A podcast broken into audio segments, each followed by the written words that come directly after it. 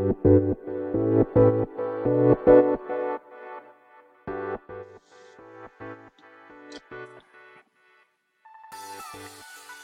い、始まりました。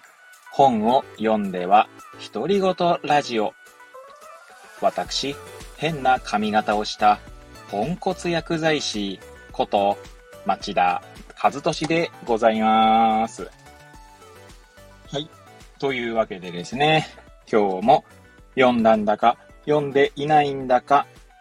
積んだんだか、積んでいないんだか、といった本たちの中からですね、一冊紹介して、ゆるーりと語っていきたいと思います。はい。本日ですね、お届けします本は、えー、今日も絵本ですね。ここ最近、絵本と、まあ、絵本ではない本を交互に、えー、配信しておりますけれども、えー、本日は、象は何を聞いてきたの？という絵本でございます。はい。こちらはですね、シャーロット・ギラン、えー、氏の文ですね。そしてサム・アッシャー、えー、の絵、えー、っと、あとこれ、高部啓治と読むんですかね。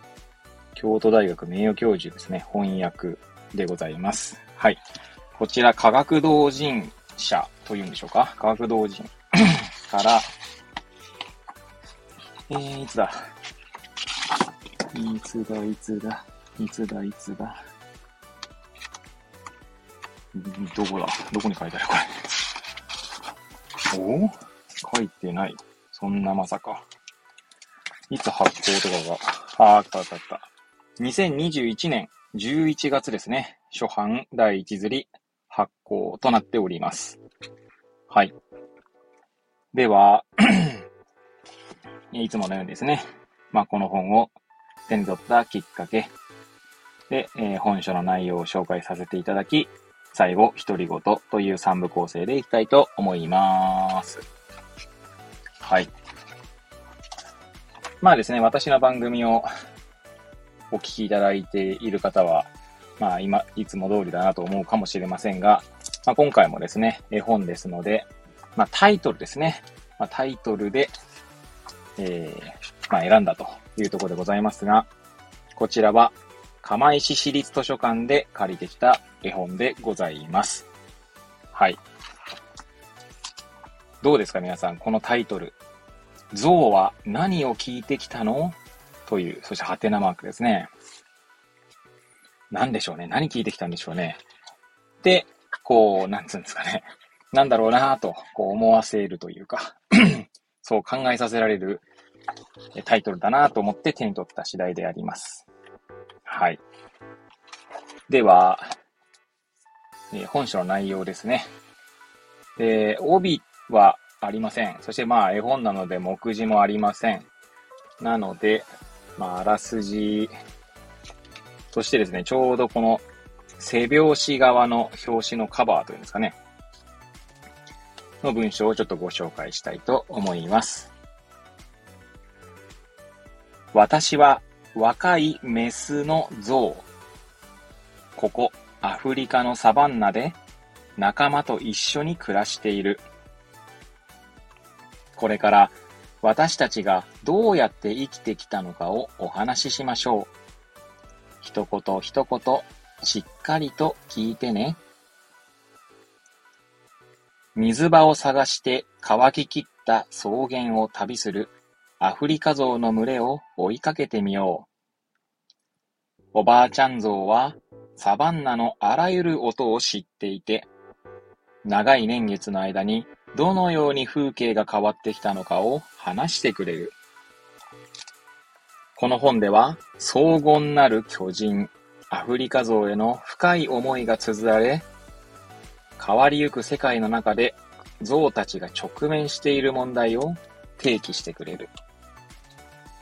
はい。と、えー、書かれております。はい。まあ、絵本を見るとですね、えー、まあ地球環境の変化、そしてそれを引き起こしている人間ですね。人間がまあ例えば ま木を伐採するとか、あるいは何ならあの、あれですね、密漁とか、まあそういった場面がですね、まあ書かれているんですね。はい。で、最後はですね、私たちはこれから先何を聞くのかしらという問いで、えー、なんだろう、終わるという感じですね。まあ、ちなみにその後には象についてということで。象についてとか象を世話するとかですね。また象と友達になろうとか、地元の野生生物のヒーローになろうとかっていうことで、まあ、象とその、まあ、環境とか自然とか、えー、動物愛護とかそういう視点が書かれている絵本でございます。はい。ということでですね、まあこんな絵本でございますけれども、まああの、最後ね、独り言といきたいと思いますけれども、どうでしょうかね、皆さんは、動物、ね、動物についてこう、いろいろ思いを馳せることはありますでしょうか？まあ、私はですね、まあ、幸いにも娘が、えー、まだ5歳と、まあ、小さくてですね、まあ、虫とか動物とか、まあ、虫や動物は特にね、まあ、鳥なんですけれども、前回ね、鳥の葉の方もご紹介しましたが、まあ、そうした鳥たちとかですね、まあ、動物の、まあ、未来を考えたときにですね、まあ、いろいろ思うことはありますね。まあ、と言ってもですね、何かこう、過激、過激なというか、うーん、まあ、あの、いろんなことを、いろんな視点で考えれば考えるほど、いやー、どうすればいいのかなと思ったりはしますね。まあ、動物にも今人権というか権利っていうんですかね、動物の権利というところが、うんと、考え、当たり前のように考えられる世の中になってきてる、来ておいて、まあ、それ自体はいいことだと思うんですけれども、なんだろうな、こう、に、まあ、それこそね、最近だと熊の事例がね、よくテレビでえー、流れていますけれども、まあ、共存というか、本当難しい問題だなと思いますよね。だ私は何かこう、声高にこう、主張する意見を持っているわけじゃなくて、いや、これから先どうしていけばいいんだろうなと思う次第でございます。人間の活動がですね、えもちろん動物に与える影響とか自然環境に与える影響というものについてはもちろん、えー、とてもですね、大きな影響があることは、まあ、存じ上げていながらも、存じ上げていながらもって言ったら方もおかしいですね。まあ、知ら、私が知らない影響とかもあるかもしれないので、まあ、知る、まあ、一般的に知られる程度のレベルは、ね、知っている、しておりますけれども、じゃあそれをやめれるかっていうとですね、なかなかやめれないよなって思うこともあるんですね。ね、あの、それこそグレタさんのようにですね、ああいった、ああやって活動家というか、あの、ね、できるかというと、私自身でそこまでできないなと思ったりもするわけですね。まあ私にできることは世界を、ね、まあいろんな角度から、まあ知ろうとする。そしてそれを、まあ一緒に考えていく。一緒にっていうのはまあ家族ですかね、娘とかと一緒に考えていくと、そういうことぐらいしかできないのかなと思っていますので、まあ今回の本もですね、まあちょっと娘がこれ読むかどうかっていうと、読んだ時にどういうリアクションするかどうかはさておきなんですけど、結構悲しい話でもある、悲しい場面もあるので、結構悲しい場面とかはですね、うちの娘もなんかこうちょっとこう、気持ちが落ち込んでしまうというか、まだ受け入れられないかったりする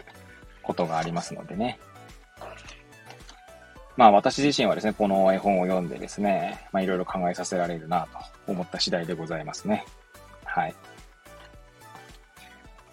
まああとは、この本の最後の文章ですね、先ほどご紹介しましたけれども、私たちはこれから先何を聞くのかしらという、まあ象の、うん、語りが書かれているわけですが、これはそのまま私たち人間ですね。まあこれ、この絵本が象の、象の視点として、象の語りとして語られている絵本なので、まあ、それは、その最後のね、文、一文っていうのは、そっくりそのまま私たち人間がですね、これから先、どうしていくのかという問いにつながるんじゃないかなと思います。何を聞くのかしらそうですね。いや聞くことがたくさんありすぎて、それでなんかこう、まあ、ある種思考停止してしまう面もあるんですけれども、まあ、限りなくですね、見たりとか聞いたりとか、知る、そしてそれをま表現するということを続けていくことが、まあ、生きることであり、まあ、それを続けていくことしかないのかなと思って、まあ、毎日を過ごしています。まあ、こうしてですね、まあ、絵本を読める日常の幸せを噛みつ、噛み締めつつですね、ねえまあ、私自身はですね、うん、これからもまあ、えー、ね、生きていきたいなと、思うんですが、なんでこんな最後、最後決意表明みたいな えー、言葉が出てきたのかよくわかりませんが、はい。ということでですね、はい、まあ今日はここら辺で終わりたいと思います。えっ、ー、と、あとですね、まあちょうどこの収録をしている日が11月16日ですかね。令和5年、2023年の11月16日なんですけども、まあ、昨夜からですね、まあ、本を読んでは、独り言ノートというですね、ノートを、まあ、ノート、ノートはですね、以前もやっていたんですけれども、2年半以上ですね、放置していて、久しぶりに更新したわけですけど、まあ、これからですね、毎日のようにですね、まあ、本をちょっと読んでは、その、そこから考えれることみたいなものをですね、ちょっと書いていこうかななんております。思っております。まあ、もしよろしければですね、まあ、ノートのリンクも貼っておきますので、そちらにも遊びに来ていただけると嬉しいございます。というわけでですね、本日は、象は何を聞いてきたの？という絵本をお届けいたしました。えー、私のね、番組、くだらない、え